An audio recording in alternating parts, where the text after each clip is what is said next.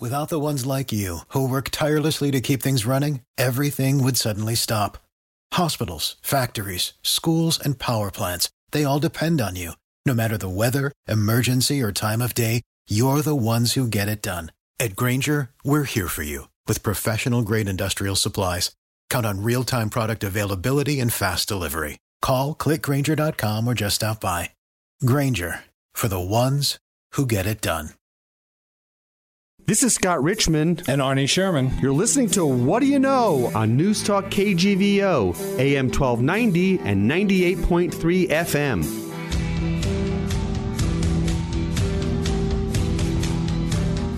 Arnie Sherman, a good Sunday morning. We are finally in spring here in Montana. Thank the Lord that we finally can look out the window and not see snow everywhere. Does it stick? Yeah, I, don't, I think it's going to stick. Arnie, I you saw some elk this morning at the window.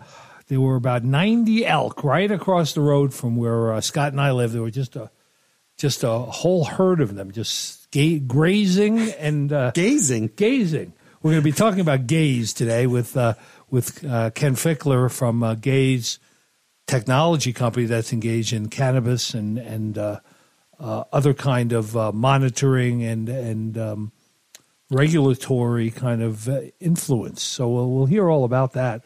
Um, we were supposed to have a different show this week, Scott. What was This- it? This was this week. We were supposed to talk about your New. York activity and, and the excitement of uh, you know we, we have not revealed all of that to our listeners. Do But it's out. Give, It's out. do we want to give them a little tickler on that?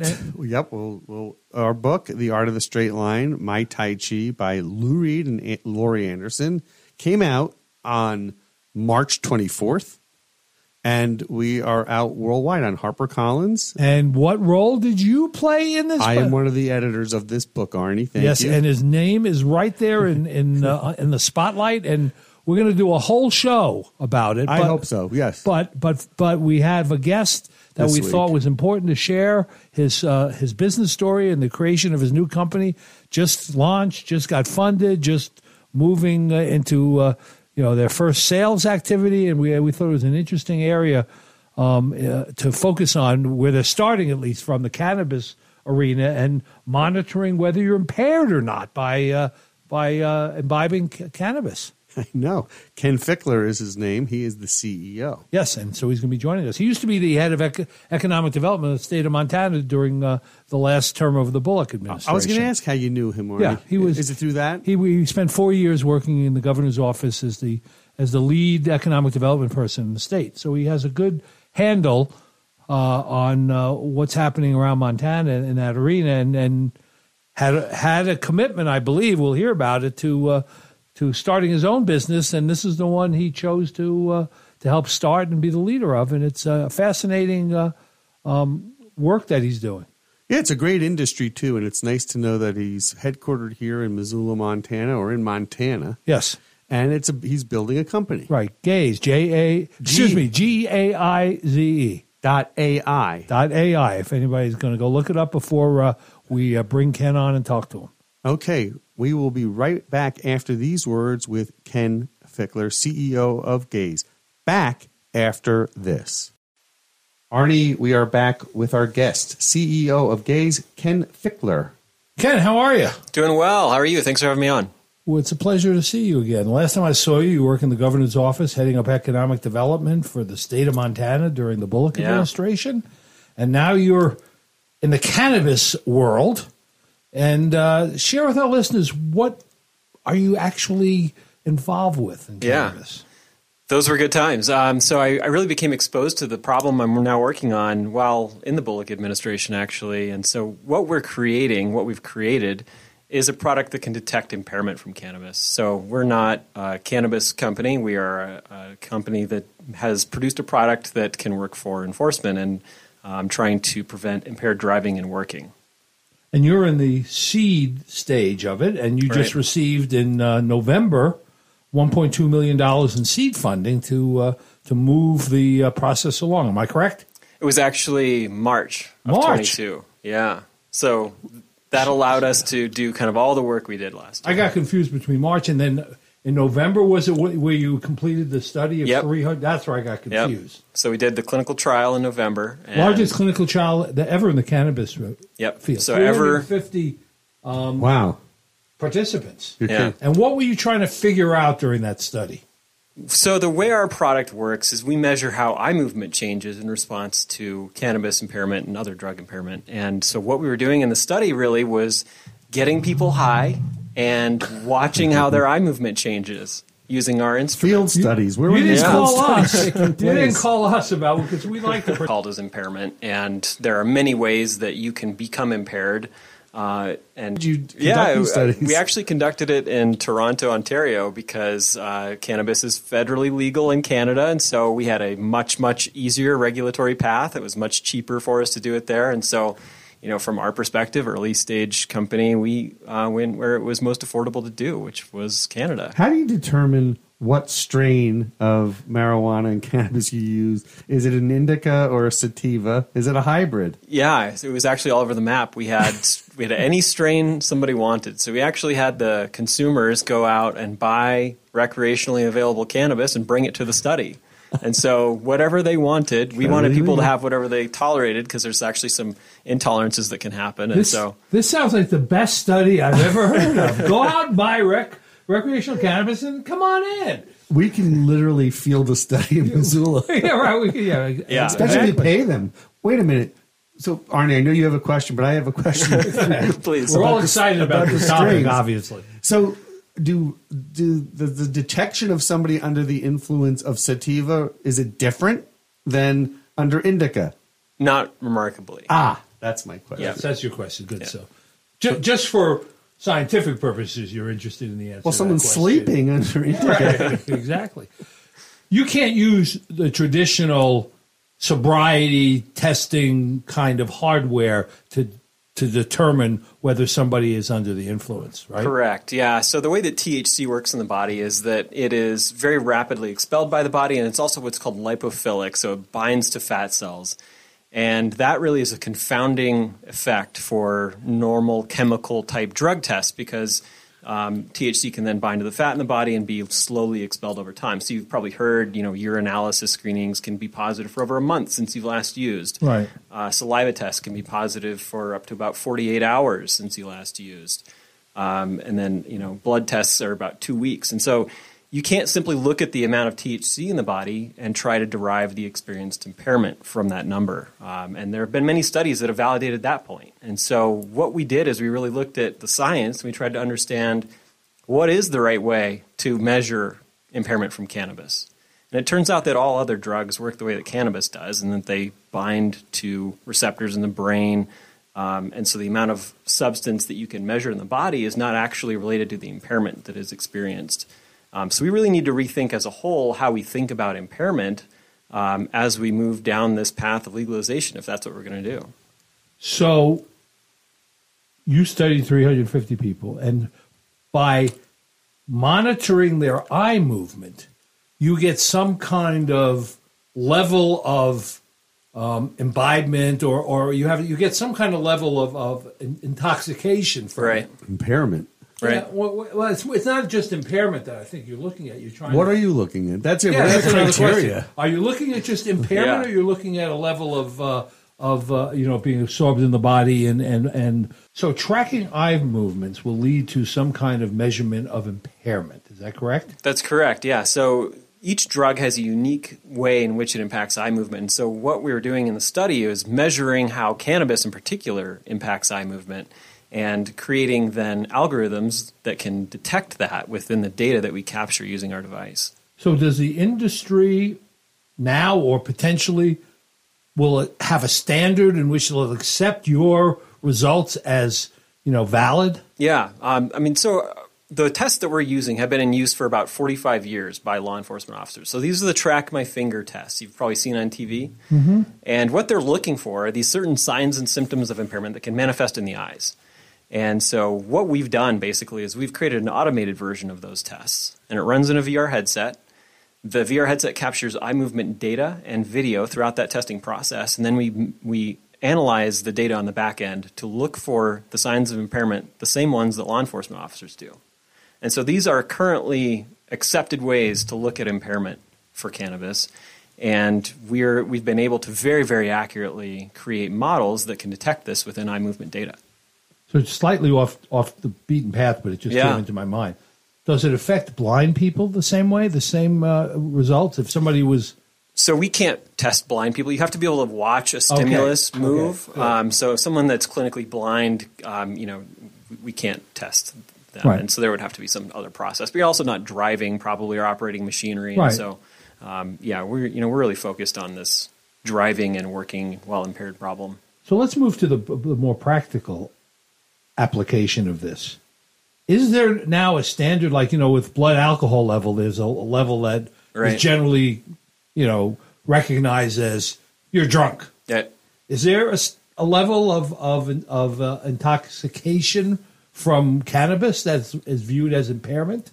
Yeah, so this is a, a bit of a sticky issue, actually. There Yeah. are some states that have decided, and Montana is one of them, that there should be some amount of THC in the, beyond, in the body beyond which you're determined to be impaired. Uh, unfortunately, there's no science behind that at all. And so, you know, in all their wisdom, the legislature said, well, we need some way to do cannabis DUI. So this is the best we've got. And it's, it's really kind of crazy. The International Association of Chiefs of Police, the um, National Institutes of Justice, the um, National Highway Traffic Safety Administration have all come out with reports that say, please don't use these. They're called per se limits. That's the like point oh eight for alcohol. Don't use per se limits for cannabis. They don't make any sense. There's no science behind them. Uh, so some states have still decided to do that, and uh, it's pretty silly. And now they're being challenged all across the country, of course, because they don't make any sense. So, somebody who would purchase your equipment, we have law enforcement, will have some guideline that when they're using it to determine whether Yeah. they have an enforceable, you know, um, um, offense to uh, to uh, track and, and to monitor or to enforce. So the way it's worked with human conducted tests Right. is that if these signs and symptoms of impairment are present, then you're determined to be impaired and they take further action, whatever that should be. So we're operating on that same paradigm for now, where if we detect these signs and symptoms of impairment, we simply say, hey, you failed this test. And then from there, the law enforcement officer or the business owner can say, well, we think that you're impaired based on failing this test, and, and they can you know, take further action. I'm more interested actually in the business application than the law enforcement application. Yeah. I mean, are there are there is there concern, for example, about surgeons, pilots, you know, Uber drivers, uh, you know, those, um, you know, people that are uh, are working in laboratories. I mean, it's it's legal to have it, right? And Yeah, com- it's legal to use. It's in, in many states and Yeah. and Canada and federally, right? You can Yep. use it, so you can go out on your break and and get high But and it's come about back in. but it's about abuse, not use.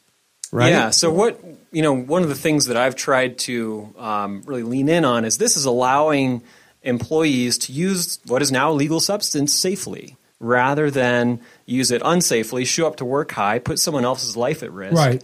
And so that's really what we're trying to prevent. Are these you know we're focused on safety sensitive positions. So industries might include mining, manufacturing, construction, oil and gas.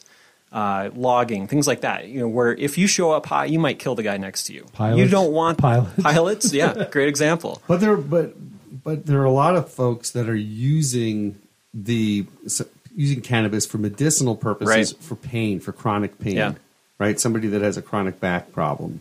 Um, so it's not you don't use alcohol for a chronic back problem. Yeah, So how do you how do you create a guideline that's fair and and not Right. How do you know somebody somebody? taking taking you know the how do you know that failing your test mm-hmm. really means you're high and Yeah. and, and mm-hmm. you know and, and capable of performing your job to a satisfactory yeah. I mean, so we know that extremely accurately because what we did in our study is we brought in people in a sober state. Theoretically, we actually caught someone that we're not, uh, and then we got them high using recreational available cannabis, supervised. So we know, you know, we've got their eye movement when they're sober, we've got their eye movement when they're high. We know what those differences are, and we can very accurately detect those differences. I, I think um, what's important to perhaps explain too is that what we're disrupting is this paradigm of uh, a business saying, well, you can't use cannabis at all, right? They're saying um, now that in, in your example, this is a medicine that you can no longer use because you're going to be operating equipment and we have a zero tolerance policy for THC. Right. This allows you to prove that you're not high on the job and then go home and use your prescription medicine on your off time. Well, particularly since it lasts in your body for Yeah. a long time, if Yeah. you use some other ways of measurement, right? Exactly. If you, if there's you did a- a hair follicle, Yeah. you know, analysis. There's Do, do people metabolize THC differently? Like, does body types? Totally. Yeah. How does that work? huge challenges with body type um, differences. So, as I said, THC is lipophilic; it binds to fat in the body. You've got people that have a higher BMI are going to have much more sort of non-psychoactive THC being leached into their blood at any given time if they're a heavy user, whereas someone who's very fit would have very you know much less. So there's actually been um, studies that have shown that people can be um, positive above the established limits for some in some states that we mentioned for up to two weeks after they last used, Wow. which is insane. Right. right. And so now you've got someone who hasn't been high for two weeks driving around and they get a DUI and they are totally unimpaired. So what we need to establish is that they're impaired actively, not that they previously used. And so, yeah, the body type issue, you know, there's, there's issues with tolerance, there's issues with um, BMI. Um, we've even found, you know, some signal on like how old someone is, and that could be history of use as well as to like sort of how good are they at metabolizing THC? Sort of what's their metabolic rate of I see. THC? what about gender differences? We haven't found much in gender, although women tend to have a higher um, uh, content of fat in the body, and so there tends to be sort of more non-psychoactive THC and, and THC metabolites. You the don't blood. say that around women, do you? How about delivery? Delivery. No comment. The media of delivery, meaning Yeah. lo- flour Yeah, versus tincture versus which is another gummies, you know, in- yeah, incredibly important point. Uh, when you smoke THC, the THC content in your body spikes really, really high. Um, so the, the the limit that Montana and most other states have established is five nanograms per milliliter, and when you smoke it, it can go up to about hundred nanograms per milliliter. Hmm. But then it also falls off very quickly. So within about forty-five minutes or an hour, you're probably under that five nanograms per milliliter line, even though your high is still continuing for about you know much longer period Got it. for edibles, they metabolize differently in the body. And so you never really reach that five nanogram limit, but you can be insanely impaired. Right. And of course, the high can linger for like six hours. right. So it's, it's an incredibly, that, that issue is incredibly confounding for tests that look at the amount of THC in the body. It's, it's So your really, test, so the the gaze test, really kind of level sets everything. Totally. Yeah. And so our test works just as well for edibles as it does for smoked or vaped or, you know, whatever your method of consumption is. You're measuring the impairment effect, regardless of what the input is, right? Right. You can, you know, because people, all the things that Right. you said, you metabolize it differently Right. depending on your fat content in your body. You do Right. different things. Some people make home versions of things. I know Yeah. people in states where it Right. has more flexibility here, go and buy, you know, le- you know, flowers and make their own stuff, and Yeah. who knows what, you know, how that's regulated.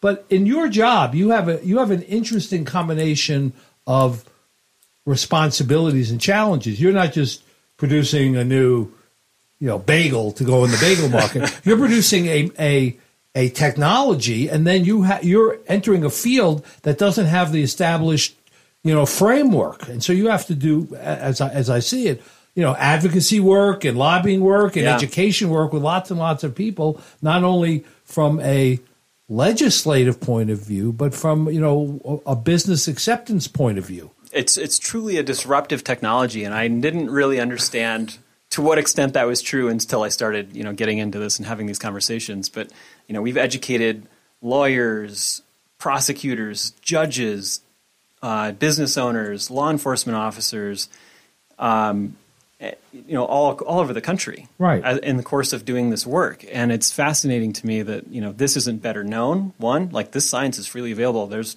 very well, it's public not, it's not better yeah. known. And I'm sure you run into a lot of business owners who just say, "We're just going to have a zero tolerance policy. That's just simple. It's easy, and, and you know, Yeah, and but they their can't only means of testing. Are, Yeah. are, are you high? Yeah, so right, there's yeah. there's two problems with that actually. Yeah, I know, Um, but I'm saying, yeah, yeah, I understand how how you know business owners in Montana and other places might be. I just I don't want anybody smoke getting high. I'm, I'm working for me. Well, they Yeah. don't have, but they can get high before they get here.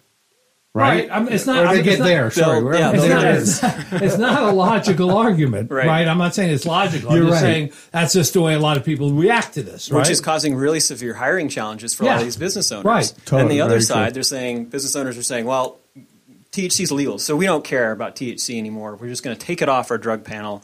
Um, and then, so in those cases, they're totally exposed to Right. impaired workers as Right. a result. Right. So it's an extremely challenging issue. And then the other one that I'll mention is some states are actually legislating that THC users are protected as a class, which means you as a business owner can no longer test your employees Uh-huh. and take adverse action for the simple presence of THC. right because it's legal in Because the it's states legal. where they're doing That's it. like telling someone they can't have a beer after work. right. And so our product allows for someone to maintain a safe workforce with a verifiably sober employee and allow them to live their life on the weekends. So, so tell me the use case. So I am employer of, let's say, a person, people that work at a bar. How does your product work with, let's say, the owner? Do they employee comes in, and do they immediately take a test? Right? How does it work? Yeah, it, it depends What's on how the you conversation? Yeah, it depends on how you want to deploy it. So, you know, we're having conversations with employers all over the country, and they all sort of have a different idea of what they want to do. Some want to do this proactive screening where they say, okay, we're going to test everybody before they start shift, or we're going to test five people at the start of every day. And some are saying, okay, well, we only really care if, like, we only want to do post accident screening, or we want to do reasonable suspicion screening. We're, you know, this technology, I think, enables proactive screening in a way that has really been impossible historically. And so, my hope is we can move towards the proactive methodology and away from the retroactive post accident type of response. Right. So, like, you walk in for your shift uh, at the mine, and your supervisor has 10 headsets. Right. And they say, okay, guys, before we start the shift, let's do our THC screening. Is this like a VR head? Yeah. piece? It looks exactly like an Oculus or any other Right. VR headset that you've seen. And how long does it take for the results to to be displayed or, or shared with the employer? From the time you press the start test button, it takes six minutes to have results in hand. So it's a And total do- game changer from that perspective too. Whereas you know, Right. you're historically waiting for a, a urinalysis test to come back Right. or whatever. And so in, in the six minutes, does the tester and the testee get the results at the same time? So the test subject would never see the results. They go. We've got a mobile app, and so the mobile app really controls the whole what's Right. happening with the test. So the, the test administrator would get the results on the mobile app, but the test subject would never see them unless they get shared. Right. Um, so yeah, I mean, they, they come in, and if they want to share the- them, I guess they would. What are the test results? What what does the screen interface look like? Does it is it like a, a numerical value? Like they're between X and this? No. So basically, it's a list of the tests that we do, Uh-huh. pass, fail on each of the tests, and then up at the top of the screen we say no impairment suspected or impairment suspected. Um, Okay. So Yeah. there are there, uh, you you mentioned talking to lawyers. Uh, To me, there's lots of legal Tons of legal matter- things Yeah, here. for yeah. example, you're a heavy machine operator in a mine, and you're really needed that day, and you get tested, and the, and the person responsible it says you know likely impaired, but he really needs you, so he ignores the results of the test, And there's an accident. and then there's an accident. Yeah, that would be a, a challenging issue for that employer. Yeah, you know, and You know, um, at the end of the day, uh, we are hoping that people take this seriously and, and um, take appropriate action based on the test results, but that's out of our hands. right. Let me flip over to something else. You're Yeah. you work in the governor's office. You are now running a seed funded startup. What's your background for do for doing this job? And you know, you seem very technically fluent at this point. What was the ramp up Give us for some you, bio- Ken? yeah. Give me give us a little Sure. background. Give us the how you- bio. How you, got in the room today here? Yeah, um, it has been a, a steep learning curve, I'll say. I, I've had a couple other um, you know, small businesses in the past. Um, at a marketing firm and a web app development company, a mobile app development company, and a search engine optimization business. Um, before, right before I was in the governor's office, I was um, the head of marketing at, a, at an infrared optics manufacturing company. Right. So you know Um, that piece. which Yeah. is- So, and then you know, the time in government was a bit of a departure from kind of what had been my career, but really, really fascinating experience that I thoroughly enjoyed, and I feel like we did great work. Um, I when that was over, you know, when Bullock was termed out, I really felt this need to tackle this problem. This looked like not only a huge safety problem, a huge um, potential challenge that, that could reverse legalization, a huge opportunity to improve justice outcomes for cannabis users, Right. and also a huge market opportunity. Like there's a big business here, Right. And so I mean, I, it looked I- really interesting. My mind is spinning about. For example, Right. if I was the sales and marketing person for Gaize, I would be out there talking to every drone company. I go to the federal government, so you got all these drone operators out in the desert, sitting Yeah. in, sitting in, you know, in these Peyote. mobile, u- no, sitting in these mobile units, you know, bored out of their mind. You wouldn't want them impaired when they have to Right. conduct drone strikes, for example. Right. I'm sure they're tested, but they may not be tested for uh, cannabis.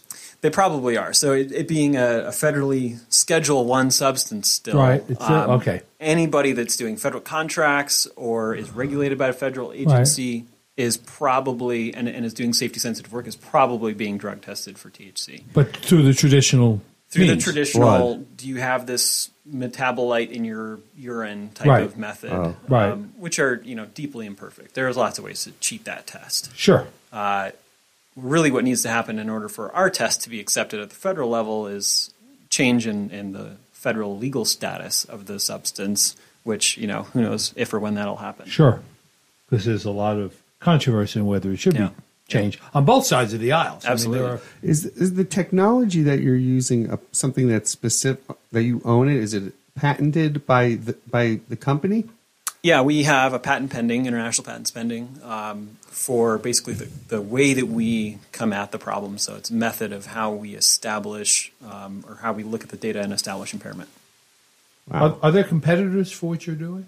There are a few companies that are kind of dabbling in the eye movement as it relates to impairment space. Uh, nobody's doing exactly what we're doing. Um, we have a really fantastic, I think, technology stack in that we have a, a portable headset that you know doesn't require a computer. We have a, a you know really sort of we built this in order for it to be portable, robust, very very rapid, and very accurate.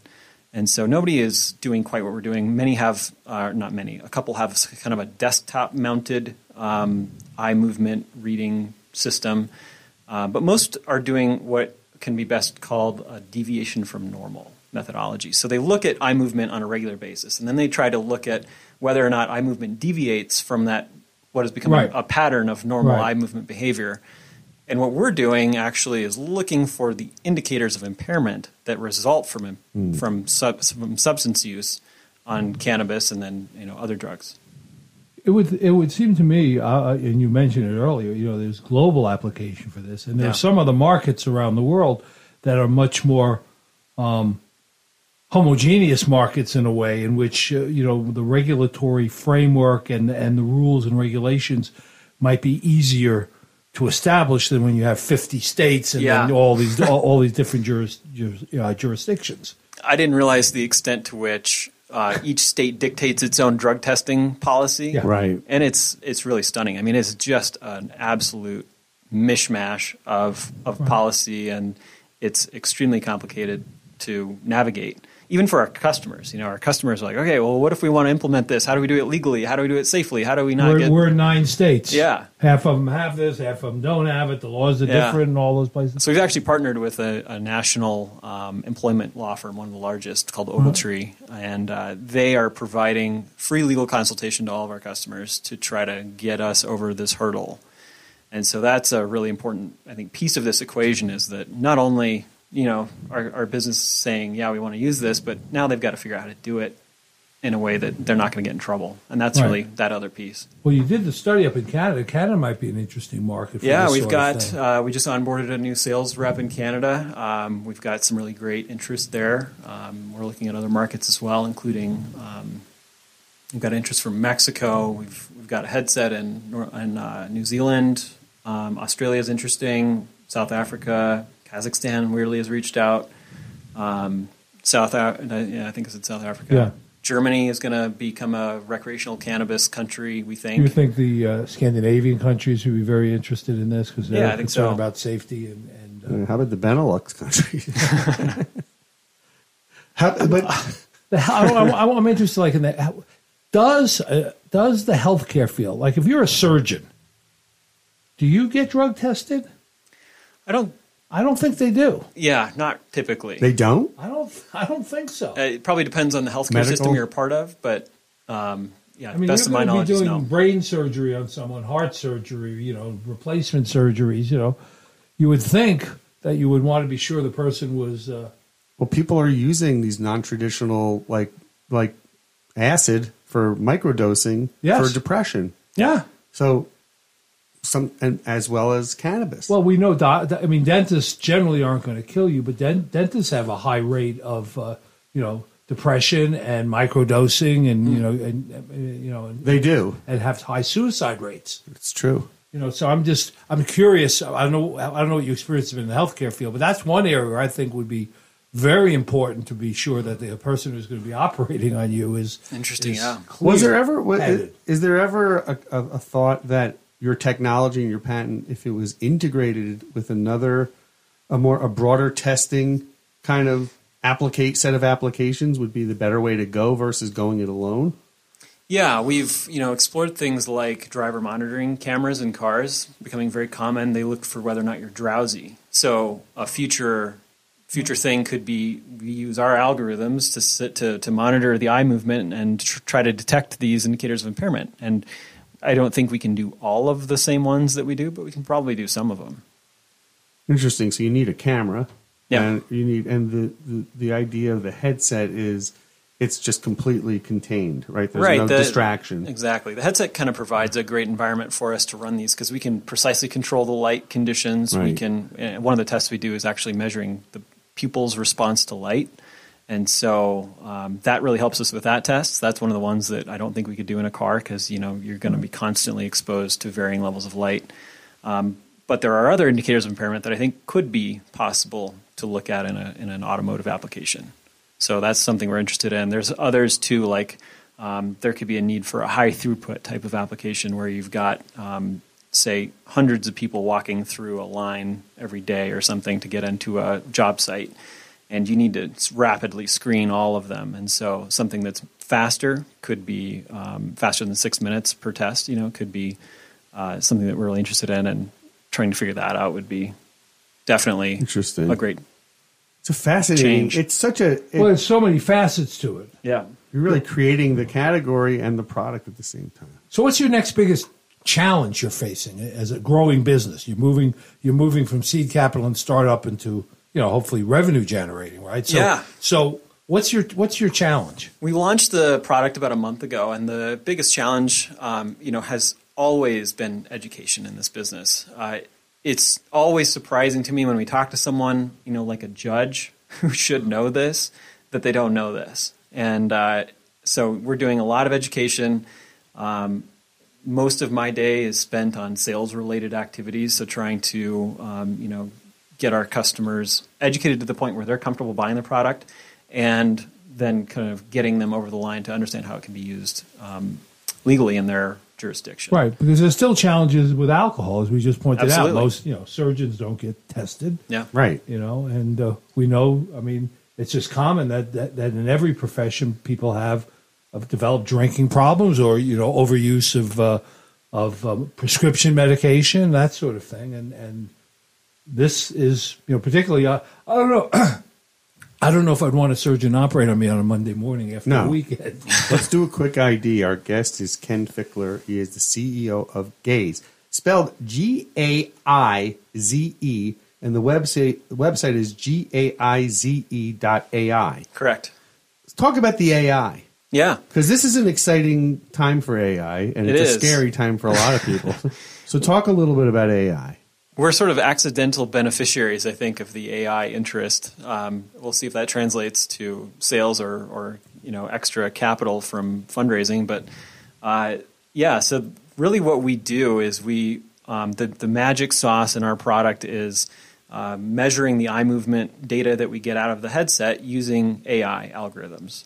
So we have a series of AI algorithms that look at the data, and um, those are looking at uh, basically how are the eyes moving in reference to what we know sober eyes and what we know impaired eyes look like. Um, so using that, we can very precisely pick out the indicators of impairment that we look for Um, and so we run six different tests, and each test has sort of a unique eye movement indicator that we're looking for. And each substance category has a relatively unique like biosignature, different way in which the eye movement changes in response to it. Um, so you know we have been really focused on cannabis historically for this company, but um, moving forward, we're actually branching out from cannabis. We've done this big cannabis trial. We're now capturing data on ketamine. Um, we're, we've captured some alcohol data. We're going to capture data on other Sure. classes of substance so we can continue to uh, expand the capabilities of the product. That's fantastic, right? So the applications become that much broader. Yeah. So by monitoring eye movement and then applying AI algorithms, you might be a digital version of diagnostic tests that use antigens or whatever to detect, you know, flu or viruses or sexually transmitted diseases or whatever, you'll be able to maybe in one six minute test test for four or five different variables based on the eye movement and that being fed into an uh, AI algorithm platform. Am I, am I right? Yeah, you're touching on something that's really, really interesting to me. Um, and there, there's another company actually that's using our exact same hardware platform. Yeah. We're, we're not the manufacturer. You know, we've just built software. Um, Right. So our same hardware platform is being used by another company that uh, is doing um, is monitoring eye movement for signs of head injuries and concussion in particular. Mm-hmm. So this is really great and useful for a sports team, for example, when you you know have some big hit on the field and you want to make sure your player's okay. Pop the headset on, and in a couple minutes, now you know. Rather than uh, I hope he's okay, send him back because out. he wants to go play, right? Right. Or she. They want back on the field. Right. It feels like that's a huge application. Huge, yeah, and we, we see many many applications within sort of the medical space to do um, eye readings and trying to diagnose certain conditions. I mean, there are many conditions that can be diagnosed using eye movement. Well, concussions are one of them. Concussions right? are a huge Right. one. You know, yeah. and, and so a quarterback gets uh, you know a concussion.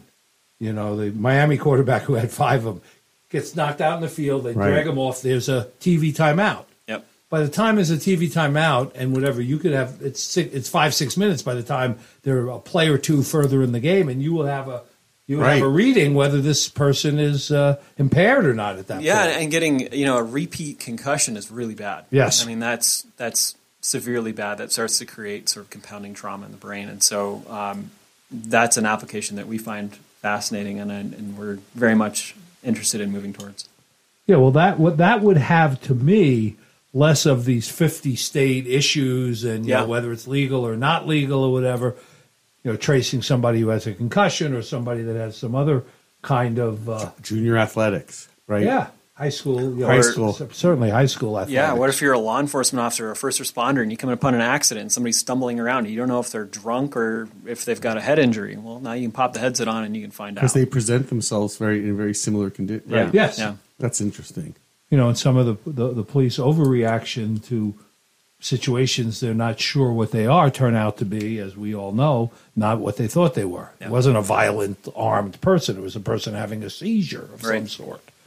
There's a there's a video that's been trending for the last week or so of a guy in Pennsylvania who was stopped and accused of cannabis DUI and was not high, but the the officers thought he was, and so now that department's being sued by this guy for for wrongful imprisonment, and so these are just really bad outcomes that you know I think can easily be completely eliminated Right. using appropriate technology. Because, as you know, and you've you shared with our listeners, uh, the education process is incomplete. Yeah, And you just can't say I can look at somebody and know whether they're high or not, or I can look Right. at some, you know, the people that act, you know, that are funny and, and act weird, and you know, every every ba- you know barista in New York City you can say you know was high whether they are or not, but you know you have no pr- you, know, you have no way to judge that, right? And in a, in a best case scenario, you're relying on human observations, you're relying on your your subjective opinion, Right. and you're running tests that are fraught with human error. So Arnie brings up such a great point because Yeah. there are some industries that you shouldn't even come to work unless you're rapid eye movement. But then there are people, for example, for years. I mean, a good example, you know, for us in the older generation, I mean, you know, Dean Martin was always thought to be a drunk, and, Right. You know, and he played the drunk on TV and always had a drink in his hand, but he wa- he wasn't. Wow. That was just a whole Whole shtick he had. That was yeah, a sure. shtick he had. There were Cheech and other- Chong. There were a couple Yeah. of other people that did the same kind of thing, you know, and would act Foster that way. Brooks. Foster Brooks was another one. Would stumble over, and he wasn't drinking; he was just part of Cheech and Chong. You know, so, yeah, For well, your for your generation, Wiz Khalifa, yeah, Yeah. yeah, yeah, you know. my kids.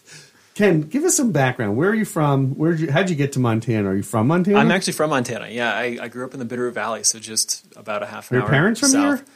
Um, they, my neither parent is from here. They both ended up at the Where are University of they from? Montana. My mom's from Virginia. Um, my dad's family is from New Jersey. Where?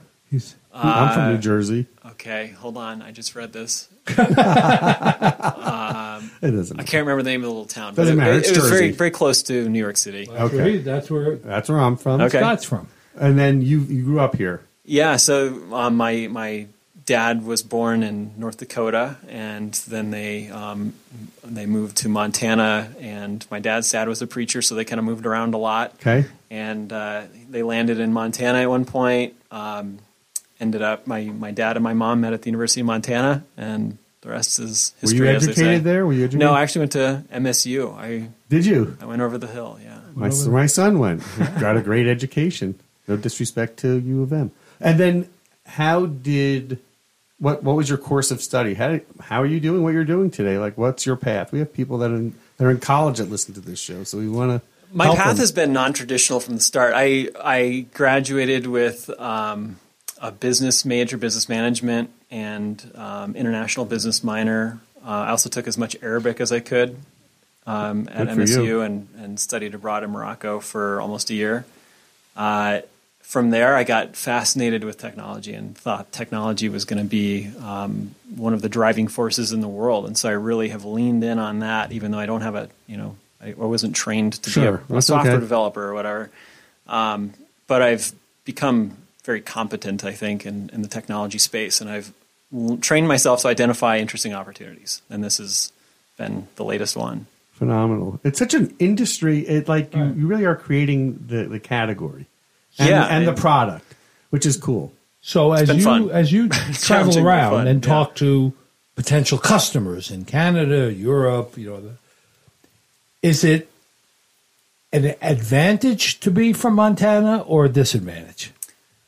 Yeah, I think it's mostly a disadvantage, unfortunately. Um, there's this pervasive opinion that technology doesn't get built in Montana. If you're not from Silicon Valley, you're not building technology, uh, which is 100% wrong. And even Right. people in Silicon Valley anymore would tell you that. Right. It's, you know, and, and this was manifested very strongly when I was raising capital. It was difficult to raise capital, even for me. You know, Well, that's I- always been a challenge here in Montana. yeah, but I know all the people who provide capital in the state of Montana Right. Personally. Like we're on a very first name basis. Right. friends, That's the nice all thing about it, right. And it was still hard for me. So, Right. like somebody who doesn't have my level of connections, it would be impossible. You know, that's something that was really, really hard. It hasn't really worked against us in in talking with customers.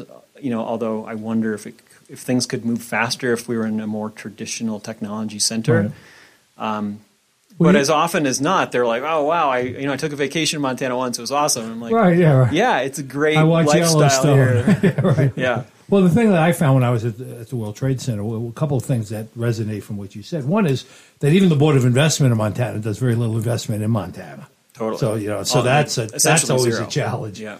And, and then secondly, there are certain uh, sectors in Montana that uh, that get a boost from being here, like people that make hot tubs or make things. They, it's like a Swiss watch. Yeah. There's this belief that if you know that some guy that looks like Jeremiah Johnson sitting in his cabin making fly rods or making bows or making hot tubs, and therefore they're they're like Right. custom custom made things. Totally. Sims has Yep. got you know Sims has got Yep. away with that. But I think you're absolutely right. The technology thing is very biased. It's New York, Silicon Valley, you know, San Francisco, L.A., you know, you gotta- Miami anymore, but Yeah. not Missoula, Montana. No, it, it's a little, a little bit. Even even though Bozeman had, you know, right now technologies, and Yeah. you know, we have some some offshoots of name companies like Oracle here and whatever. It's still not It's still- viewed in in a, in a sense as as a technology hub so to speak. So exactly. Let's take Yep. a quick break. Our guest is Ken Fichtler. He is the CEO of Gaize. Back after this. Arnie, we are back with our guest Ken Fichtler. I want to talk to you about money. 1.2 million to some people it's a lot of money, but it's not a lot of money. Yeah, it goes fast. You know, if you're trying to launch something globally, even Nike doesn't have the ability to to take a new shoe and put it in every market in the world. Yep. You know, they have to ramp up to do it. Yep. So you need more money at some point. What's your thinking about how that's going to progress? Yeah, so we raised 1.2 million as a seed round. Um, that's even you know a relatively small seed Yes. round as far as uh, technology startups go. And so um, we had intended to raise some additional capital around now, and we you know based on the capital markets being kind of not the best, we've managed to extend our runway. Um, and so we are gonna I think raise a little bit of additional capital sometime soon, um, and that'll probably look like an A round, and uh, we'll talk to all the normal players for that. Well, there also might be some industry players here, as you talk, Yeah. not just cannabis, but as you mentioned, some of these other industries, like Totally, you know, yeah, I think you know, NCAA might be a, a source of funding if they, if they're taking concussion protocols and other things seriously, or the NFL. Sure. You know, where it's you know, it's almost every game somebody's Yeah, going get knocked big- unconscious. big companies that are in our target industries are, are absolutely of interest as strategic uh, investors. Sure. Yeah. So we're having some of those conversations now, and we'll continue that. And um, And so, if one of our listeners wants to find out more about what Gaize is doing, or how, would like to make an investment in the company, or, or just is just curious, how do they get a hold of you? yeah, so our website is www.gaize, G-A-I-Z-E dot A-I. Um, you can also email me at ken at gaize.ai. Fantastic. Direct to the CEO. Yeah. How big is your staff? CEO. I've got five. Five. And Four you're hi- full time. You're hiring. We are considering expanding the sales team a little bit. Um, You know, with with the capital constraints in mind, um, we're certainly gathering resumes in preparation for uh, being able to do that very soon. Yeah. We have, you know, in our remaining minute, the interesting thing that you had brought up before a little bit with technology and people having tech jobs here with CTG and um, what is it? AG, ATG and AT Cognizant. right? and- Cognizant, and, and so they're there, right? They're here, Right. You just gotta, uh, it's, It's- yeah, it's, it's- a lot of competition for them. It's just a, a, a perception issue. There's plenty of technology things going on here, but Montana is not viewed that way. Yeah. You know, and we're not portrayed that way in any media, right? It's Yellowstone, a river runs through it, or whatever. It's you know, it's it's Yeah. fighting It's over land, shooting you know cattle, and you know all that sort of stuff. Yeah, Taking bodies and dumping them in the Tetons, so you don't, so there's no or witness protection. witness. Yeah, that's how I got here. I think they both think that's how we got here. Yeah, right. Anyway, Ken, you've been a delightful guest. Thank you so much for joining Thank you. us. I appreciate you having me on. It's been a pleasure. We'll have, we'll have you back. Great. I love that. Okay, Arnie, I'll see you next week. Scott, take care. I'll see you next week. Thank you for listening to What Do You Know? I can't wait for the next show, Scott. I'm excited too, Arnie. If you'd like to suggest a guest, send me an email at scottrichman at townsquaremedia.com. We'll see you next week. And thanks for listening to News Talk KGVO. Wake up and text. Text and eat. Mm-mm. Text and catch the bus. Text and miss your stop. Wait, wait, wait, wait, wait, wait. Text and be late to work. Sorry, I'm late.